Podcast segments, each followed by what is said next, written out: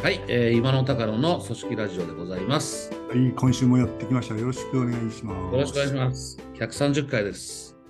130なんですね。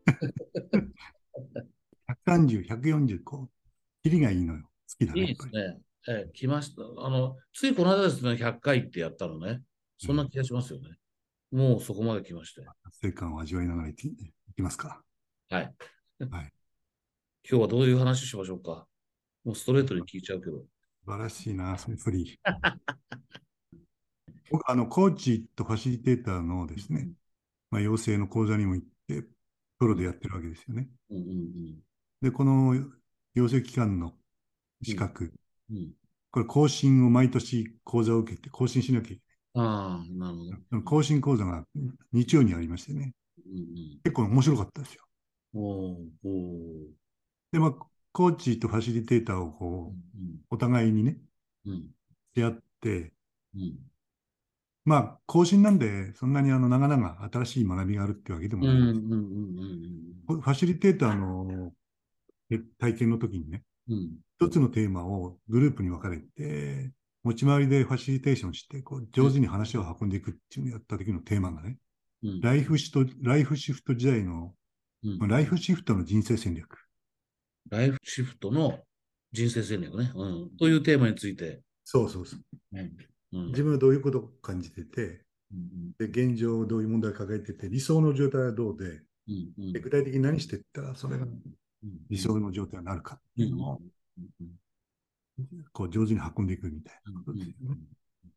で、まあ、ファシリテーションは、まあ、どうでもいいんですけども、このテーマでね、面白かったんですよね。うんうん。で、あの、当たり前のことなんですけども、この4、5人でやるんですけど、うんみんなね、やっぱ観点違うんですよね。ああ。問題意識がね、違うわけ。幅広いもんね。なるほど。それがまず面白かったんで、僕が、あの、親の、義理の親の問題とうんうん。入院してますからね。うんそれから自分がこううん、倒れたらいけないので、うん自分のこう健康問題みたいな、こういうことを結構言ったんですけどね。うんそしたら結構、僕が言ってたのは結構視野が狭くて、うんうんうん。うん他の人は子供に迷惑かけたくない。自分の子供。に？そ自分の子供にね？はい。ことも言う人もいれば、夫婦で、うん。夫婦二人で100年時代をどう過ごしていくかって、こういう、あ、それも重要な観点だよね、みたいな。ことを言った人もいれば、うん。で僕が一番興味を持ったのはですね、コミュニティですね、コミュニテうんうんうんうんィ。あのここから先、定年後に、うんどういうコミュニティに属して、どうやってこう、人生のね、うん活動範囲を広げていくか。うんうん。こういうことをこう語った人もいて、おーなるほど。うんやっぱこう全員違ったんですよ。話が面白かったですうんね。うんで、僕が一番こう興味持ったっていうか、そうだよなと思ったのはコミュニティですね。うんうんコミュニティ。このコミュニティをどう作っていったり、どう所属していったり、うんうんうん人間関係をどう作っていくかっていうのは、うん、あの、やっぱりこう、一番自分も、うん今は、今今は親の問題なんですけども、今後においてはこの問題意識があったので、うんすごい面白かったです。うんそれ重要ですよね。重要ですよね。この親父の世代なんて、親父はね、サラリーマンだったから、いわうんゆる企業戦士と言われる時代の人ですから、ね退職した途端にコミュニティを失うんですよね。そうなんですよね。だからそこからの人生が長くなってしまう、この100年時代で言うと、ライフシフトの時代で言うと、本当にどういうコミュニティに属すのかとか、作るのかっていうのが大事だって、こういうことですね。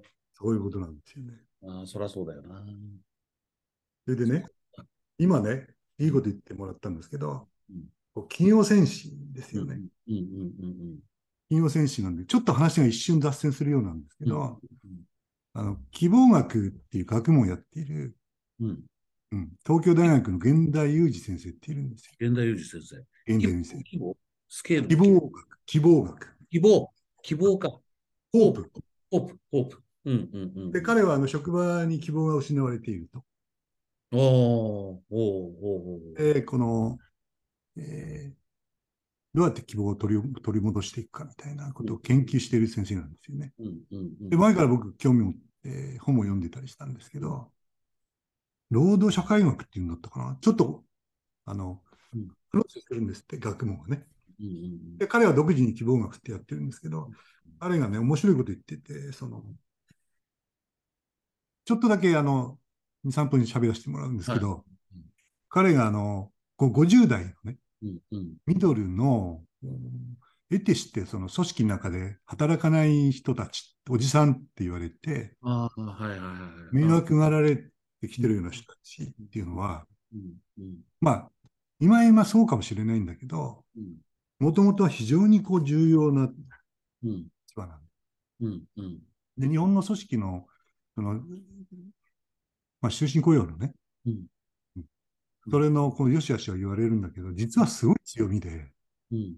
中間層の人たちの、その異常と変化への対応力っていうんですかね。うんうんうんうんうんあの、組織のうん。異常と変化とか、事業の異常と、異常っていうのは、あの、事件が起こった時ですよね。うんうんうんこれの対応力が強みだ。うんうんうん。それは長くいることで、で、現場に非常に密着して長くいることで、例えば、あの、機械が壊れたような時に、うん昔はその、その専門家なんていうのはいなかったんで、うんうん自分たちで修理の方を編み出してですね、うんうんうん自分たちで乗り越えなきゃいけなかった。はいはいはいはいはい。そのために、こう、LINE でもいろんな部署を経験してですね、うんうん統合力を高めていた。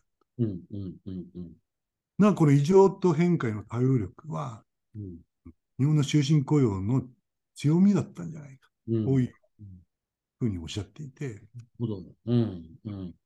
そうだよねと。うんうん。だけども、その強みが弱みになっちゃってるという。ことですよね。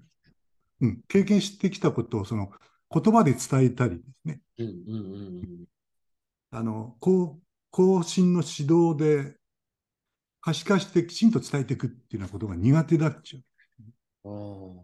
うん。うんで、ここまで大丈夫でしょうか？うん大丈夫です。そこでその、今のコミュニティの話になるんですけどね。はいはいはいうんそこで源田先生は、まあ、源田先生のこれからの言葉は先生のオリジナルではないんですけど、うんうんうんウィークタイズとストロングタイズっていう言葉を使ってて、ウィークタイズとストロングタイズ。ストロングタイズ。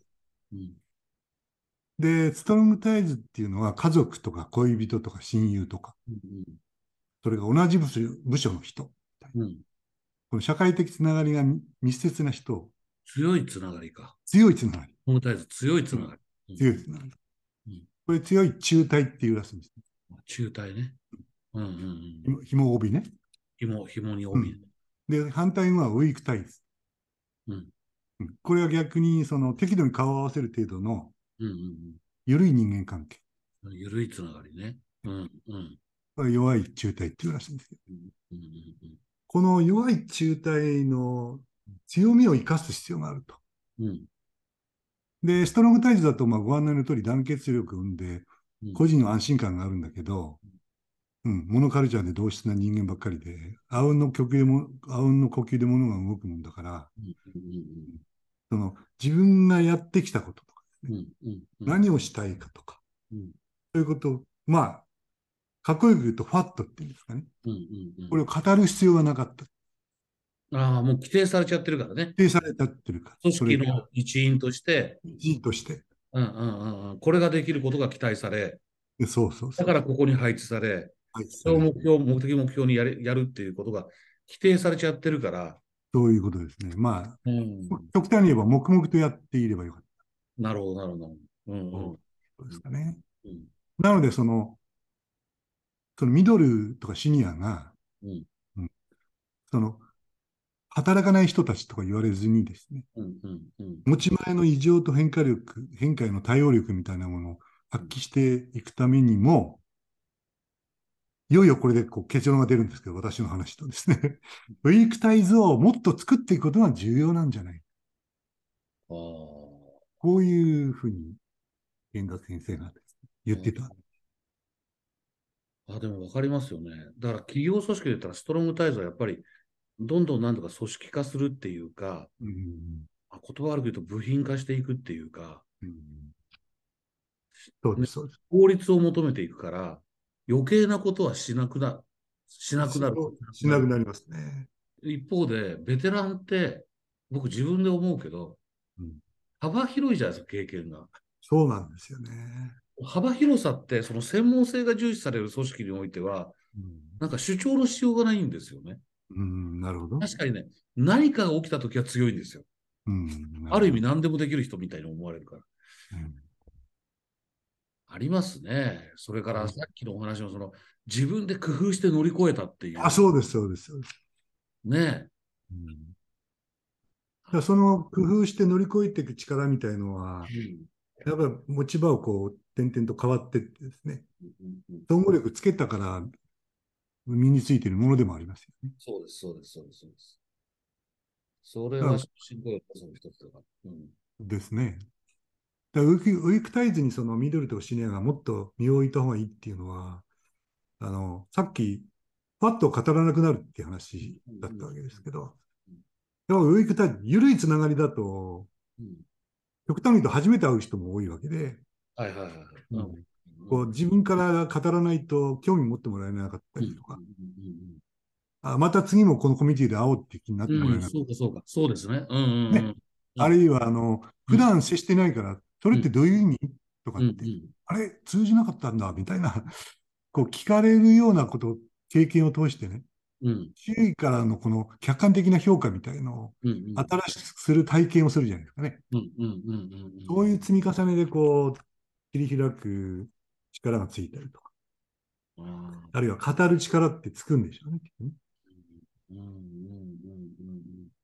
あの、大きい会社でなんかこう、ほら、委員会とか小集団みたいなことやると、うん。最初集まった時に大きい会社だとお互い知らなかったりするから、ええ。自己紹介から始まるじゃないですか。始まりますね。どこで何をやってるかって話しますもんね。そうです、そうです、そうです。で、何をやってきたかも話しますもんね。だ会社の委員会みたいなのはもう、社内のウィークタイズですね。ああ、小集団活動が重要だっていうのはそういう文脈なんだな。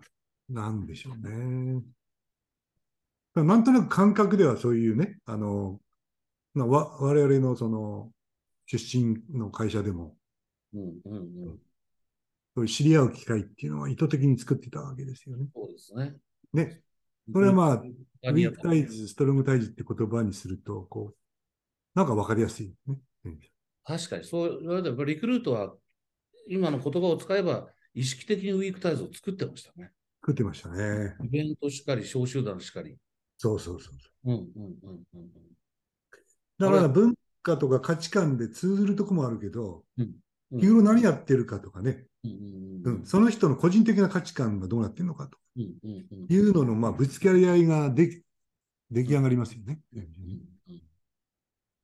で、こう、いろんな部署に分かれてるんだけど、その、まさにこう部署を超えてね、それで言うと、ちょっともう今の時代に合わない話かもしれないけれども、タバコ部屋、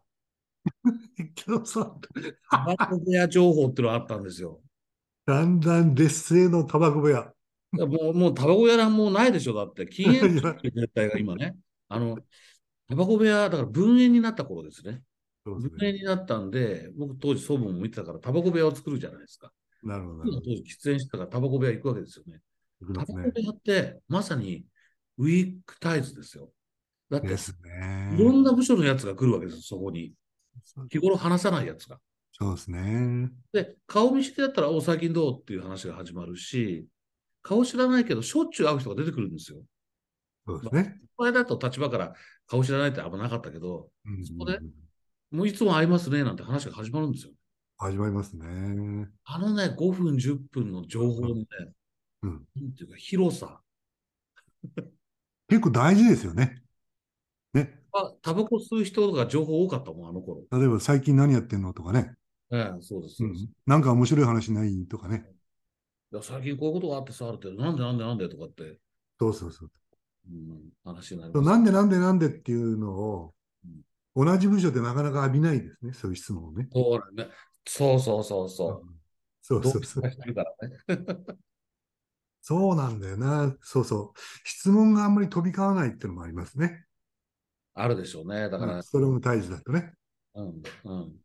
まあ、お互い分かってますからね。だそう分かってます分かってるっていうのが効率的であり、良さであるわけだけれども、逆に余計なことは出てこなくなりますよね。わかりますね。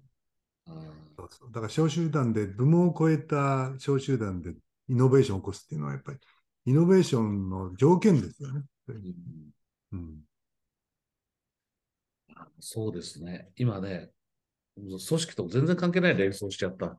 また、また来た。本屋さん、本屋さん？今、もうネットでしゃネットで調べてネットで注文するじゃないですか。僕も全てそうなんですけど、あ、本屋、ブックストアですね。そうです。はい。そうすると、自分が求めているものの情報しか入ってこないんですよ。確かにそうだ。限定的だよね。本屋さんに行くと、なんだかんだ、まっすぐ自分が欲しい方に向かう時もあるけど、ぷらぷら歩いてるうちに、ふと興味を持ったものを手に取るってことですね。はいあれが人間関係において起きてるのが、あのウィークタイズかもしれない。だから、まっすぐ買おうと思ってる本の売り場にまっすぐ行くのがストロングタイズで、あぷらとあ、歩いていろんな情報が出てくる。面白いね。これがウィークタイズかもしれませんね。出会いですね。出会いですね。出会いですね。いあのい意外なものへの出会いみたいな。そうですね。そこからこういろんなことがこう、こうって今、ズームで手でやってるけども、で、はいはつながっていくっていうか、結びついていくっていうか、い。えーこれがイノベーションを起こすんじゃないですかね。本屋ね。僕あの、僕の知り合いの高橋光一さんっていうね、営業の本であのベストセラーになっているはい。はい。営業コンサルのうん。方がいるんですよ。うんうんこの人面白い人でね、無敗営業とかっていうあの、うん。ベストセラー、うん。何か、国語化に翻訳されてるんですって。うん。まあ営業の対価になってもなってるんじゃないですかね。うん。彼がねうん、なん、何のあれかもしれないんですけど、本屋始めた。おーええええええ本屋。どうだっけな僕まだ上京した時になかなか時間取れなくて行けてないんですけど、カピバラ書店って言うんですね。カピオラ。うんう。ん。すごい狭いうん。書店らしいんですけど、うんうんうん彼の仲間からいろんなこう本を寄贈してもらってですね。はいはいはいはい。はい。うんそれで彼がまあ忙しいからうん上ずっといれいられないんじゃないですかね。うんうんいる時には来た人にですね、あの、全然その人がず今まで読んできたんでない本を紹介するんです。うん。おーうんそこで意外な本への出会いを作るっていうのがなんかね、目的らしい。なるほど。で、そそれを今思い出したんですけど、うん。そうそう、意外な本への出会いっていうのはなくなってますね。確かにね。そうかもしれないですよ。うんそうかもしれない。うん、効率そういうを求めて作っていく組織からはそういうものは失われてるかもしれない。知られてますよね。そういう本屋をわざわざ作ろうっていう、既得な人がいるってすごいなと思ったんですけどね。これだからさっきの源田先生がおっしゃってたのは、そのね、50代の人のそもそも持ってる力をどう発揮させるかっていう話からウィークタイズっていう話出てきました。うん50代の人だけじゃないかもしれませんね。ないかもしれないですね。そうそうそう。うんあの企業組織って、まあ、このラジオだから組織っていうことで言ったら別に上から下までみんなそうでしょうし、そうですね。ライフシフトに戻せば、ね、僕らの世代がこれから社会で生きていくっていう中でもそうだろうし、あ結構大事かもしれない。そういう意味では、もともとストロングタイズである企業組織の中に、意図的にウィークタイズを作り出すっていうんですかね。うんうん、いこれは大きなポイントなんでしょうね。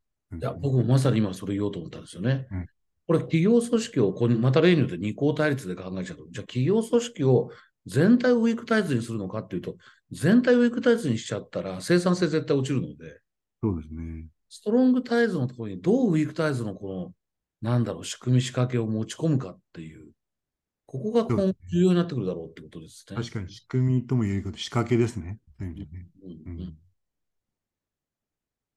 どんなもの、まあさっき言った小集団活動そうでしょうね。そうですね。で今の僕のあの関係している会社ではね、あのまあ、小さい会社だからできるんですけども、えっと、本業と言われるその事業のことがありますね。うんうんうんうん。あの、物作ったら営業したりみたいなうん。それをしながらですね、その、管理部門の仕事をですね、おこれ、元締めは置くんだけど、うんいうのが必要だから、あの、元締めになるとバラバラになっちゃうんでねう。んうん元締めをまあ一人か二人置いて、あとは、あの、例えば採用のこと、教育のこと、うん。それから経理のこと、それから総務、オフィスのことだとか、それからイベントみたいなことを、その、部門を超えた委員、それを全部委員会にしちゃってですね。で、本業と管理部門の仕事を両方ですね、委員会っていうのは別に遊びでやるんじゃない。うんうんうん。本業と管理部門の仕事を自分の仕事として両方やる。ここういうことを始めてる会社があるんですけどね。兼務ですね、兼あ、務。兼務です、兼務、兼務。そういうことです。うんもちろんそれ半々なんかにするとちょっとどっちも中途半端なものがいることでね、だから管理部門の方がまあ2割とか、うんうんうんうん82とか73とかになるんでしょうけどね。そうすると、やっぱ、うんまあ動き出してるばっかりなんですけども、この管理部門の方は、そういう意味ではウィークタイズ。そうですね。これを強制的に作るみたいなことになってるんだなって今話しながら思いましなってますね。た。なってますね。うん。で、管理部門というもの自体がこう、要するにまあ全横断的な仕事をやっているので、えあの管理部門自体はウィークタイズじゃないけれども、でも、え それ自体はね。やってることは非常にこう社内のうん。幅広いところと関係するっていうところありますしね。そういうところとまたウィークタイズでこうつながって経験してみるっていうのは、もものすごく視野が、視点が変わって、パラダイム転換が起きて、いいかもしれませんね。思いますね。ううんんすごいパラダイム転換起きるだろうな。いいことかもしれないですね。えー人事ってこういうこと考えてたんだなんて思いますもんね。思いますね。思います、思います。総務が、あの、事務所のこと、この間なんか買ってくれって言ったら総務から何のかんの言われたけど、こういうことだったのか、みたいなね、ええことが分かりまそう思いますそういう、さっきの、なんていうか、考え方で言うと、そういう素朴な疑問だったり、新しい気づきだったり、うん自分、違う角度から自分の本業をまた見直したりみたいなことが自動的に手に入るので、うんかなりいいかもしれないですね。面白い試みですね。うん。うん、まあ難しいことですけどね。難しいですけどね。だから、まあ、工夫してね、なんとか成果を出せたら、とても面白いことになりそうですね。面白い。うん。でも、こうやって考えると、いろいろ考えられそうでもありますね。そうですね。ねでもこう考えていくと、あの、源田先生の希望学、うんうんうんまああの手この手でその職場に希望を生み出していこうっていうのは、うんうん。なんかその、テーマとして面白いですね。面白いですね。面白いですね。うん面白い、面白いかなっていう気がします。うん。なるほど。あなんか体内時計的にいい感じなんじゃないあ、そうですね。そろそろかな。あれ？あれ？今、今考え事してた。ああ、そろそろな感じですね。なるほどね。今日はじゃあ、ストロングタイズとウィークタイズ。途中で言いましたけど、これ別に二項対立じゃないので、企業組織の場合は、これはあのストロングタイズで効率性を求めるっていうところを捨てることはできないので、そこにどうウィークタイズの仕掛けをもするかっていうことだよねっていう感じです。ヒントとしては小集団活動とか、うんもろもろあるだろうと。まあタバコ部屋を作るは別に、あの、なくていい これも時代にそぐわない。あとは、社外に自分で作っていくっていうのがね。あのすごく今後はいいんじゃないかなっていう気がしますね。自分で作っていくね。作っていくね。この間まで、あの、毎週、水曜と日曜と、うんうんあの、異業種の方々をうん集まってもらって、グッドモア朝礼っていうのをやってたんです。はいはい。はいはいはいはい。ね、さすがにちょっと忙しくなって。そうなんです、そうちょっとね、うん。手いっぱいであれだったんですけども、そこなんかは全くもってウィークタイズで、そうですね。異業種の人たちが集まって。ウィークタイズ。うん。自分がやってること、考えてることですね。うん。もちろん、もちろんユーバーなんですけど、そこには、あの、非常にあの、物事に興味関心の高い人が集まっていたので、さっきのその、それってどういうことなんですかとか、それってこういうことでいいんですかみたいな、あの質問だったり解釈の確認だったりですね、いうもの付きの情報共有がすごいされて、うんあのやっぱり同質なそのストロング対峙では全く経験できないですね、資源な場で場でしたね。そういう場を自分で作っていきたいですね。そうですね。まあ、ちょっとまた今の連想でなんですけどね。今今のあのもグッドモア朝礼からのまた連想なんですけど、この間ね、あるクライアントのところで、あの、ビジョンメイキングしなきゃいけないっていうのがあって、ビジョンメイキングのを手伝ってほしいっていうのがあって、はい、すごい久しぶりにね、ワールドカフェやったんですよ。でまあ、まだそんなにこうガチガチになってない組織なんで、うん、まあみんなの意見、みんなからのこう意見出しやすいようにとかワールドカフェを2回やって、最後に、あの、いわゆるまあ KJ 法でバシッと決めてやったんですけど、あの、ワールドカフェそうですよね。こう、なんていうか、い、ゆるい集まりにあえてすることによって、その、考えられないようなアイデアが出てくるっていうのがワールドカフェじゃないですか。そうですね。それで言うと、前いた会社でやってた、その、あの、今も、今の人事部長もなんかやってるつ、続いてけてやってるみたいだけど、この会社をどういう会社にしたいか、ワールドカフェとか言って、いろんな部署から人を集めてきて、で、ワールドカフェでやる。テーマはその、この会社どういう会社にしたいかっていう。うん、あれなんかもそうですね。あもう自分、時間とともに組み合わせを変えていくわけですからね。はい、そうです。まさに有益体質ですね。うん。